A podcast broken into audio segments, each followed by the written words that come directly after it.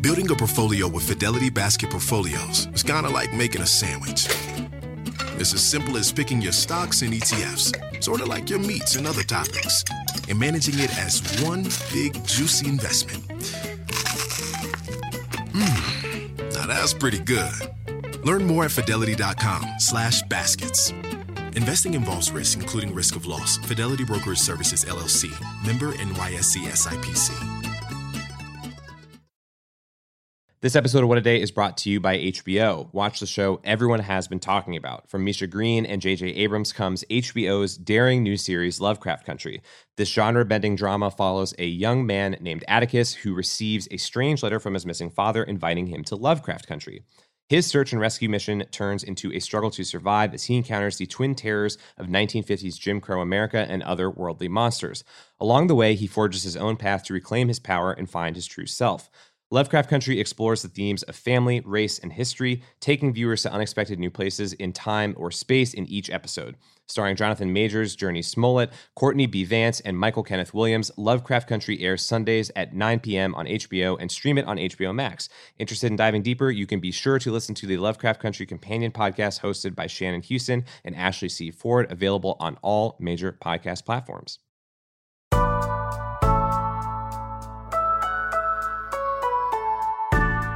It's Monday, August 24th. I'm Akilah Hughes. And I'm Gideon Resnick, and this is What a Day, where we've discovered leaked audio of Trump's sister saying, I wish Gideon and Akilah all the best. Yeah, she went on to say that we'd do a better job of being president than Donald Trump, but all of this is like, you know, not the main story. So everybody's going to talk about Trump anyway. Yeah, I mean, but that's why you come here is to hear, you know, the good, real news that like other people are avoiding. So thank you. There it is.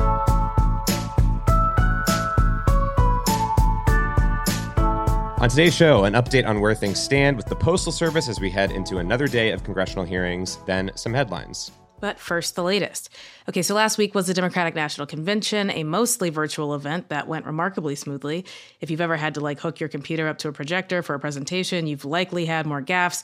In any case, the week was spent showcasing the empathy of Democratic nominee Joe Biden and the urgency of defeating President Trump. This week, it's the Republicans' turn to try and convince voters that the America we live in today is any greater than it was when Trump took office. Their convention starts tonight. And yesterday, we got the tentative list of speakers. Many of them are Trump family members. It's always good when the only people who will say nice things about you are the people in your will, but I digress, Gideon. Let's talk about the lineup. Right. What you said is telling in and of itself that a lot of the people willing to vouch for this president are in his family or in his White House. Uh, but here's what we know about the speaker list so far. Tonight features Senator Tim Scott, former UN ambassador and online popcorn buyer Nikki Haley, and Donald Trump Jr., among others. Then Tuesday, there's the First Lady, Melania Trump, expected to speak, as are Secretary of State Mike Pompeo and Senator Rand Paul. Wednesday has Vice President Pence, South Dakota Governor Kristi Noem, and Kellyanne Conway. And on the final day, it's Senate Majority Leader Mitch McConnell. Very sorry about that one specifically, Akilah, Ivanka yeah. Trump, and Rudy Giuliani, among others. So those are kind of the top line elected officials and conservative allies that are speaking, some of whom are seen as possible presidential candidates in the future. But on top of that are the kind of trigger the lib type speakers, I guess, including Nicholas Sandmann, the Covington Catholic high school student who sued CNN and the Washington Post for defamation, and the Mansion couple from St. Louis who pointed guns at peaceful protesters, a kind of made for Fox lineup right there. And if that wasn't enough, the New York Times has said that Trump is also going to talk every single night because it is his show. It's also notable, though, when we look at this, who is not speaking. Like, you don't see a bunch of the Senate Republicans running for reelection in swing states or former GOP presidents or nominees, as is often the case with these. Yeah, the planning going into this has looked pretty disorganized. The format keeps changing, the location keeps changing. So, how much is actually set in stone, or are they just seriously going to wing it? That's a really good question. Uh, over the weekend, the answer was somewhat murky on that. So, the Times also reported in the last couple of days that producers who worked on The Apprentice and the Comedy Central roast of Donald Trump are involved in this whole process, and that there was still some amount of discussion as to what would be taped versus live. Mm-hmm. It appears as though most of the speakers are going to go live and speak in Washington, D.C., while some delegates are physically in Charlotte, North Carolina for the actual nominating part. That's where this whole thing was set to be in the first place before it mm-hmm. got scuttled. Uh, the speeches at federal properties, though, could potentially violate the Hatch Act, which is supposed to mostly keep people from conducting political activities on properties owned by the federal government. But breaking the laws is keeping it on brand. Broadly, though, if the DNC was kind of intended to pull in maybe Democrat skeptical voters who don't like Trump and are looking for other options, from what we know about the RNC, they don't seem intent on taking that kind of approach. I.e., if you're going to be MAGA, they seem to want you to be MAGA all the way. And based on actions the president took over the weekend, he seems desperate to try and generate positive news for himself given the poor position he's in for reelection. Yeah, there's quite a hole he has to dig himself out of. But that brings us to Trump's big weekend announcement. So, Press Secretary Kayleigh McEnany uh, tweeted Saturday that Trump would announce a big breakthrough in COVID treatment, but I guess not so big that he couldn't just say it, you know, back then. But anyway, on Sunday, he held a press conference and it ended up being blood plasma getting an emergency use authorization from the FDA. Is there more to this story? Yes and no. So, quickly, what we're talking about here, like you said, is that plasma that has antibodies from people who recovered from COVID 19.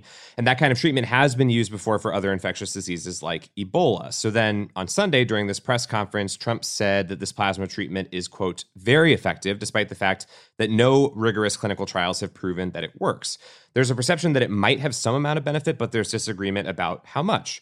Trump also said the emergency use authorization from the FDA would, quote, dramatically expand access to the plasma. But experts say that's not quite true since you can't just magically scale up the amount of plasma available. You need to get the plasma from blood donations from human beings. Mm-hmm. And there's also some backstory here about the FDA's decision and how they came to it. So Last week, a number of top scientists wanted the FDA to put the authorization on hold until more research could be done. Among them were doctors Anthony Fauci and Francis Collins of the NIH. So they had argued that while the treatment is considered safe, there hadn't been enough data to prove that it was effective. And others have said that this kind of emergency use authorization could make further research more difficult. Yeah. And the obvious danger here is the president potentially trying to push something through to help himself politically, undermining the FDA and its whole authorization process.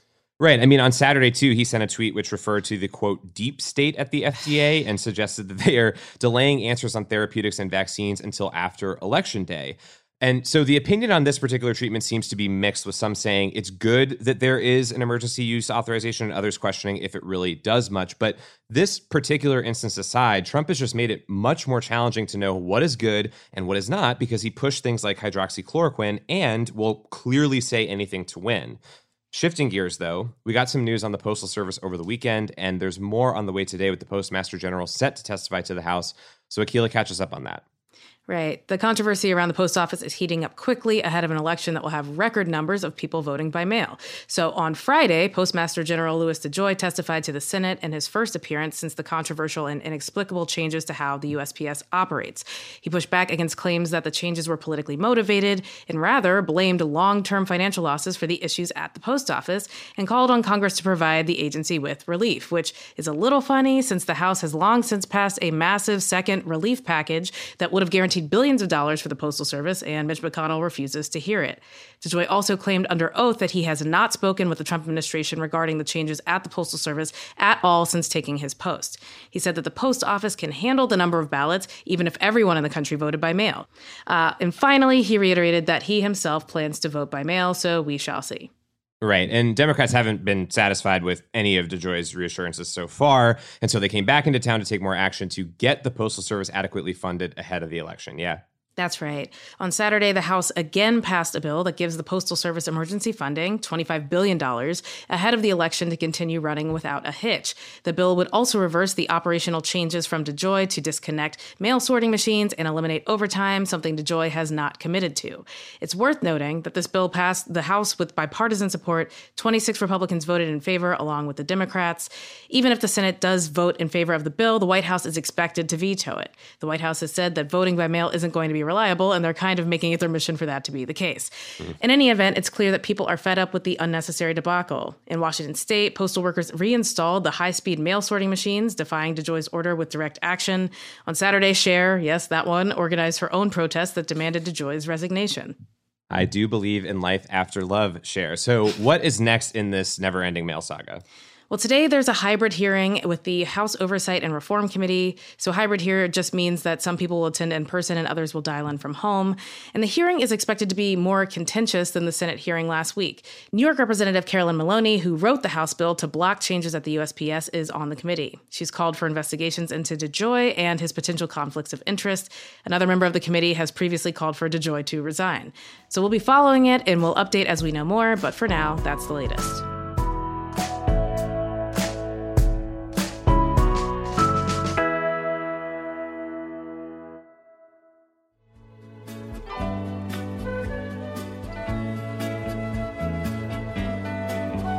It's Monday, WAD Squad, and for today's Temp Check, we're talking about another music video record. On Friday, BTS had the most watched YouTube video premiere with Dynamite, which drew more than 3 million live viewers. That's about twice as many as the previous record holder, fellow K pop group Blackpink, who got 1.66 million with their song How You Like That. So giddy. How do we start putting up those kinds of numbers here at WAD?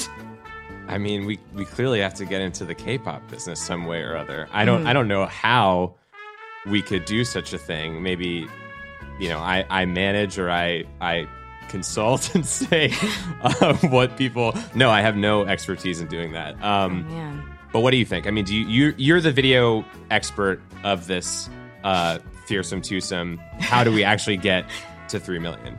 Well, the truth is, if we just did an interview with even one member of BTS, we would get there.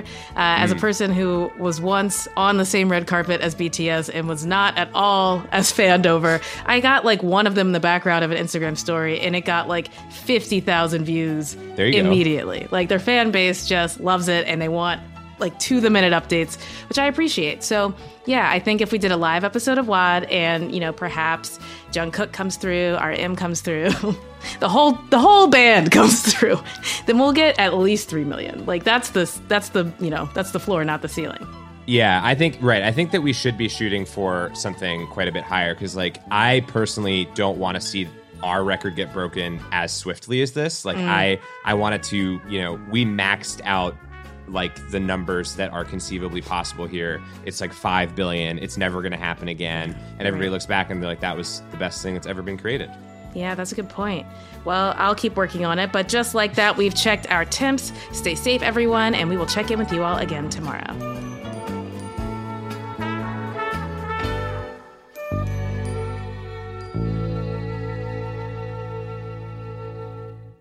What a Day is brought to you by Bouqs. This Mother's Day, give mom her flowers. She absolutely deserves the best, and that's why you should send her farm fresh flowers from Bouqs. That's short for bouquets.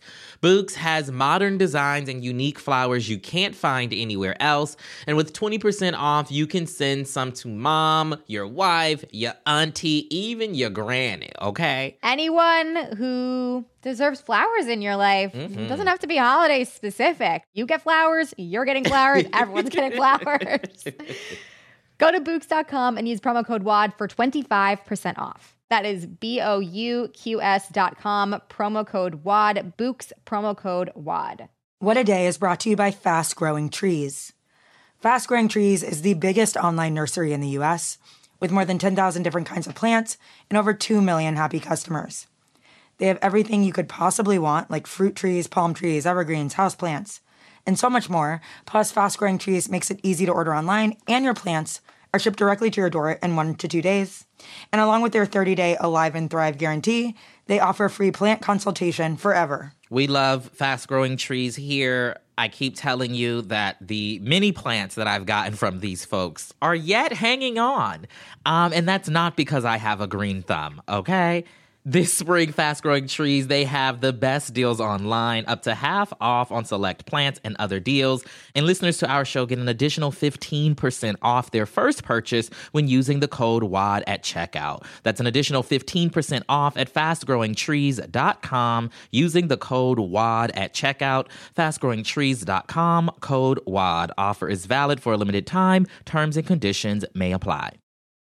What a Day is brought to you by Ulta Beauty. This AAPI Heritage Month, Ulta Beauty is celebrating the joy of belonging, belonging to a community composed of intricate connections, belonging to our past and our future, to the heritage and birthright that is beauty. Ulta Beauty shines a light on the AAPI community, passing the mic to brand founders and creators to tell their stories centered on heritage, joy, and beauty. They carry AAPI owned and founded brands like Live Tinted, Peach and Lily, Glamnetic, Tree Hut, and more. Shop AAPI owned and founded brands at Ulta Beauty stores and Ulta.com. Let's wrap up with some headlines. Headlines. Police in Louisiana fatally shot a black man on Friday. 31 year old Trayford Pellerin was walking into a convenience store before he was shot several times by police. Police claimed that he had a knife, and the shooting was caught on video by an 18 year old bystander who described the incident as traumatic. The ACLU described it as a quote horrific and deadly incident of police violence against a black person and called for an independent investigation. Ben Crump, the lawyer representing Pellerin's family, said they believe Pellerin was experiencing a mental health crisis at the time. Crump also represents the families of George Floyd and Breonna Taylor, and protesters came out over the weekend in Lafayette and were met by police in riot gear. In a separate event late yesterday, a video surfaced of police in Wisconsin shooting a black man in the back as he got into a car. As we go to record, he is in serious condition, and we'll have more on that as we learn more. Firefighters in California are still struggling to put out massive wildfires burning across the state. They're simultaneously battling the second and third worst wildfires in state history, which, in combination with smaller fires, have burned down nearly 1 million acres of land. California's oldest state park, Big Basin, had to close its gates due to extensive fire damage. And the crisis has also exposed California's dependence on prison labor to fight fires. With many inmates being sent home as part of an early release program to protect them from COVID 19, the state's main fire agency is struggling struggling to fill their ranks. Normally, inmates would be paid $1 an hour to fight fires on the front lines, which many critics call exploitative, especially because their convictions almost always preclude them from working as firefighters upon release. Fire officials say things might get worse, with more lightning expected in the coming days. Mm, grim, grim, grim. Uh, Russian opposition leader Alexei Navalny was comatose but stable in a Berlin hospital yesterday after his suspected poisoning in Siberia last week. Navalny was initially hospitalized in the Siberian city of Omsk, but was evacuated amid concerns that Russian doctors were covering up investigations into his poisoning. Russian state media is also reporting that Navalny was under constant surveillance during his tour of Siberia, a process that involved large numbers of federal agents dressed in civilian clothes. The alleged assassination attempt on Navalny comes one month before local elections in Russia, where he had planned to help opposition candidates. He's one of Putin's most prominent critics, known in part for his videos exposing government corruption, which he posts to YouTube. These are the videos the site should recommend to impressionable 13 year olds, not video game streams that are also alt right. Mm-hmm. Enemies of Russia's Kremlin have often been targets of poisoning and assassinations. Last Thursday, Tennessee's Governor Bill Lee signed a law that makes camping out overnight on state property a felony. The law seems to directly target protesters who have been sleeping outside the state capitol until the governor agrees to speak to them about police brutality. Now, those people can be arrested and denied their right to participate in elections since Tennessee doesn't let people with felony convictions vote. Asked why he won't just talk to the protesters, Lee said he only has time to, quote, meet with those groups that are willing to work together to move forward. Good reminder to activists that if you want to see your demands met, simply make them easy, inconsequential, and palatable to people who want to put you in jail. Many also said the law criminalizes homelessness by forcing unhoused people to risk arrest unless they sleep on private property. And those are the headlines.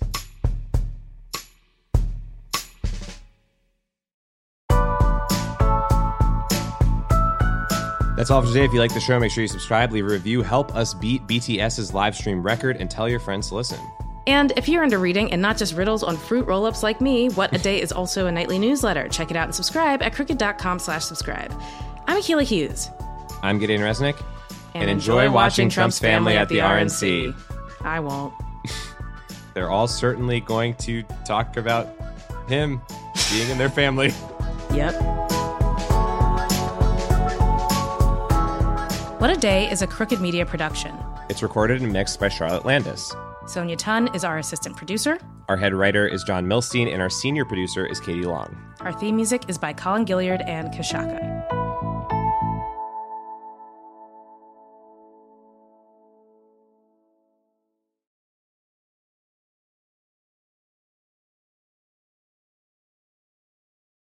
As a chef and a restaurant owner, I'm as meticulous about my cookware as I am about my ingredients. That's why I love Made in Cookware. Each pan they make isn't just designed to perform, it's crafted to last. As a mom, I love that I can trust Made in. It's made from the world's finest materials, so I can feel good about what I'm feeding my family. I'm Chef Brooke Williamson, and I use Made in Cookware. Shop chef quality pots and pans at madeincookware.com. I'm Jessica Reaves, and I've been analyzing and reporting on extremism for the last 10 years, and I have the gray hair to prove it. Subscribe to our podcast, Extremely, for an always eye opening look inside the daily work of exposing, fighting, and disrupting all facets of extremism. My co host, Oren Segal, and I explore this ever changing landscape and bring you stories of people and places impacted by extremism, those who fight to protect our communities, and those who offer new perspectives. You can find Extremely wherever you listen to podcasts.